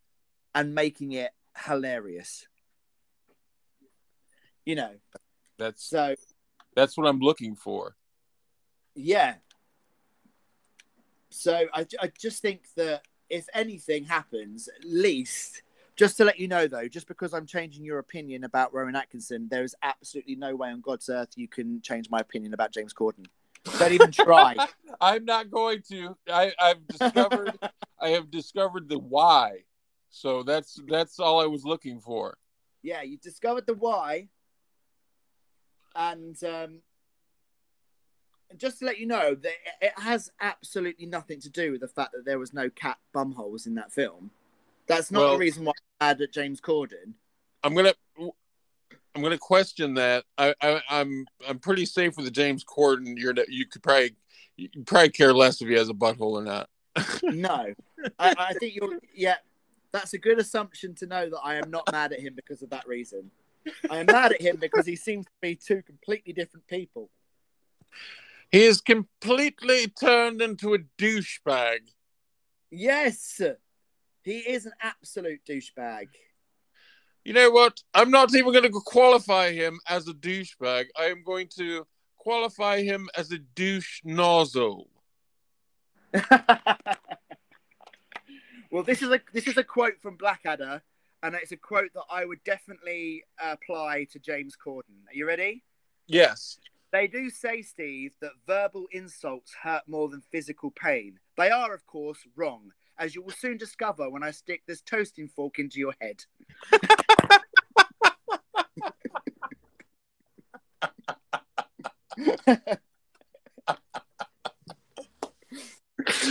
That's awesome. So, and also, uh, this is one of my favourites. This is my last Blackadder quote so I don't want to spoil it for me. So, Steve, believe me, eternity in the company of Beelzebub and all his hellish instruments of death will be a picnic compared to me and five minutes with this pencil. oh wow! okay, this is a complete uh, 180 on uh, Rowan Atkinson. Yeah.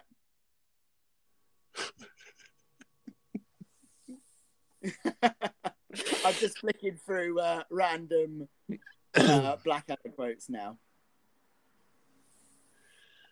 I'm I'm gonna have to be cutting this short here soon. I have Yeah, absolutely. I'm just Another- life I've got to attend to. Real real life. Real life, goodness me. Um, and here's one that you can use to anyone who you think is um, a bit stupid. But I'm, I'm replacing the word Baldrick with your name, which is a bit unfair, but I'll just do it for comedy. so, Steve, your head is as empty as a eunuch's underpants.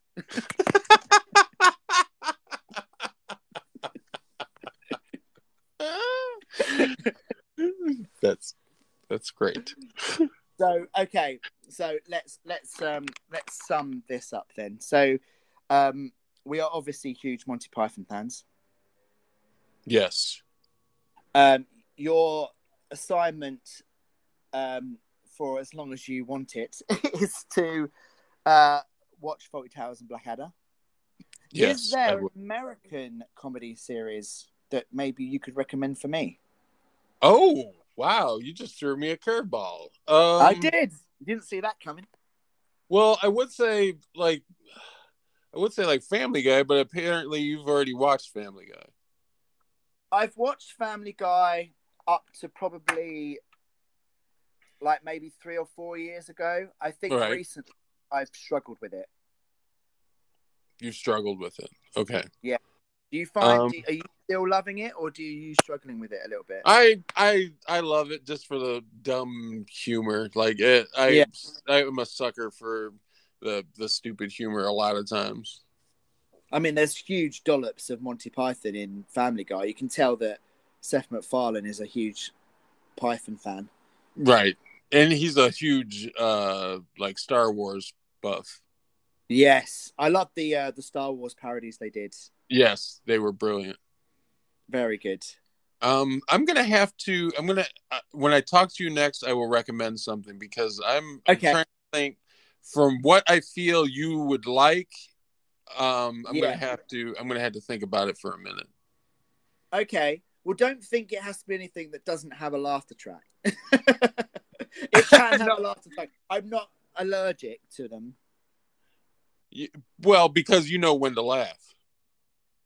Oh yeah, definitely.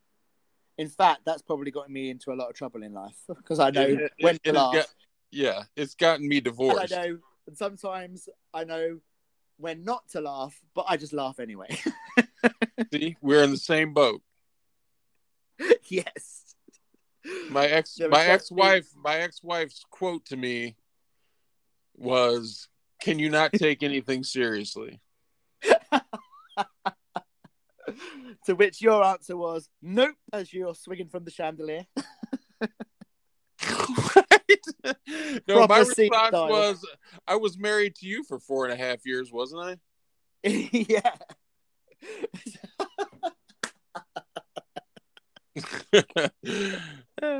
I'm making notes of these. I'm making notes. Excellent. Well, Steve, I'll let you get off and deal with your um, everyday normal existence. Once again, sir, it was a absolute delight talking to you. Anybody that was listening or is listening now, I thank you so so so much. And I'm putting out there the fact that I already talked to Fo, the other the other lady I do like talks with. Um, I got to check out their terms of service, but um, I would like to. I have the means to um not probably every day of the week but um i would like to if if i get a growing if we get a growing fan base going um to uh maybe do something like a uh like winning a prize of some sort Yeah, absolutely. i, mean, think that would be I- awesome I, own, I own so much physical media, but I do need to get rid of some of it. So right right and You it might, I mean? and mine mine might fall on the side of a monetary gain too so uh, i'm still okay, working yeah, out the right. details So what are you gonna what are you saying? You're you're gonna pay me because I've got three I've got three copies of X Men Three: The Last Stand. That was what I was gonna give away. But hey, you know what? That's fine. That is absolutely fine. really, it's a Yeah. terrible film. it's so bad that I was bought it three times and it's still in the plastic wrapper. You have not you have not learned anything then. If you Oh, make a oh, mistake if you make the same mistake 3 times in a row, Yeah, I can't the world will not be able to help you, Keith. I know. What's the quote that George Bush delivered so well? Hurt me once, shame on the monkeys. Hurt me twice, shame on, I don't know, the eunuchs. I, can't remember I think that's what he said. Yeah. We got a Ah, voice Keith. message. We we always get voice messages when we're about to say goodbye. Go ahead. Y'all are the funniest. Oh. I don't I don't know if that's sarcasm, but I love it. Yeah. Thanks, Mum. Was that your mom? She's, yeah, well, that's the only human being that's ever said that I'm the funniest. Well, I'm following you for just for the sheer fact that I love that you said that we were funny. I don't know yes, I'm know. I don't know how too. funny. Yeah, definitely. Follow. Um. So yeah, thanks so much, Steve. We'll arrange something again very soon. We'll come up Yes. with um, something interesting. Um, like, like like I said, probably during the week time is the best, and probably during my morning time is the best. yeah, for me too. Me too. So That's perfect because that's sort of lunchtime for me, so I can uh, I can scoff something down and then have the energy to to keep up. And for for you uh uh making fun of uh uh the Bush clan we're now we're now going to put you in our axis of evil. So that's that's Keith that's Iran Iraq and one of those Koreas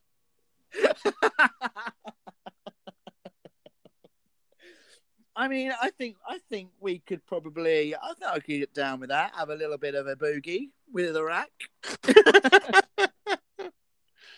now god, Well, that- god think- dang it Keith if you start talking about us Texans one more time I'm going to have to take my pro propane gun and shoot you Excellent. Right, let's have some quick impressions. Can you please say goodbye to me as um as drunk Christopher Walken?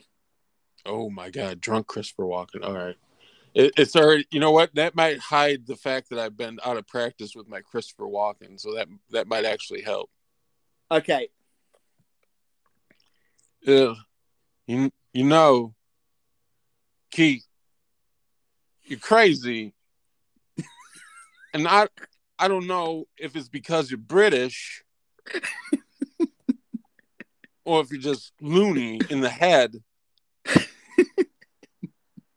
But I'm glad that there's this much ocean between us because another shot of tequila and I'm going to do something that you're not going to like. that was really good. Oh, really good. I think we're going to have to do a whole podcast where we choose a character and we're not allowed to come out of character at all. Oh, that would be fun. That would be a. F- oh my god, that would be fun. That would be fun. We'll discuss that. I've got to try and come up with a character first. And being British, you know, I have to go and do some proper, you know, Right. research, like go proper method, like Daniel Day Lewis, and go and stand in a lake for three days. I yeah, you know what? I think I would do that too. Okay, let's let's do method together. While standing in cold water, shriveling our balls, Yeah, absolutely. and I mean, I everything, live in the UK. That's that's that's a daily occurrence. And it's getting cold enough here that yeah, I think that I could pull that off as well. yay! Right, go and go and live your life. All right, I love be in touch everybody equally. I love everybody equally. There's not do. one person I hold higher than the other, except for the people that say that I'm funny. well, you are funny and you're very accepting, and um, I can't wait to speak to you again. All right, be good. You too. Take right. care. Ciao. Bye. Thank you so much for joining us here at the Films I Love Most podcast. Don't forget, you can get involved on Instagram, Facebook, and Twitter. Just search Films I Love Most podcast or email us at Film I Love Most podcast at yahoo.com. Thank you very much and look forward to seeing you next time here on the Films I Love Most podcast.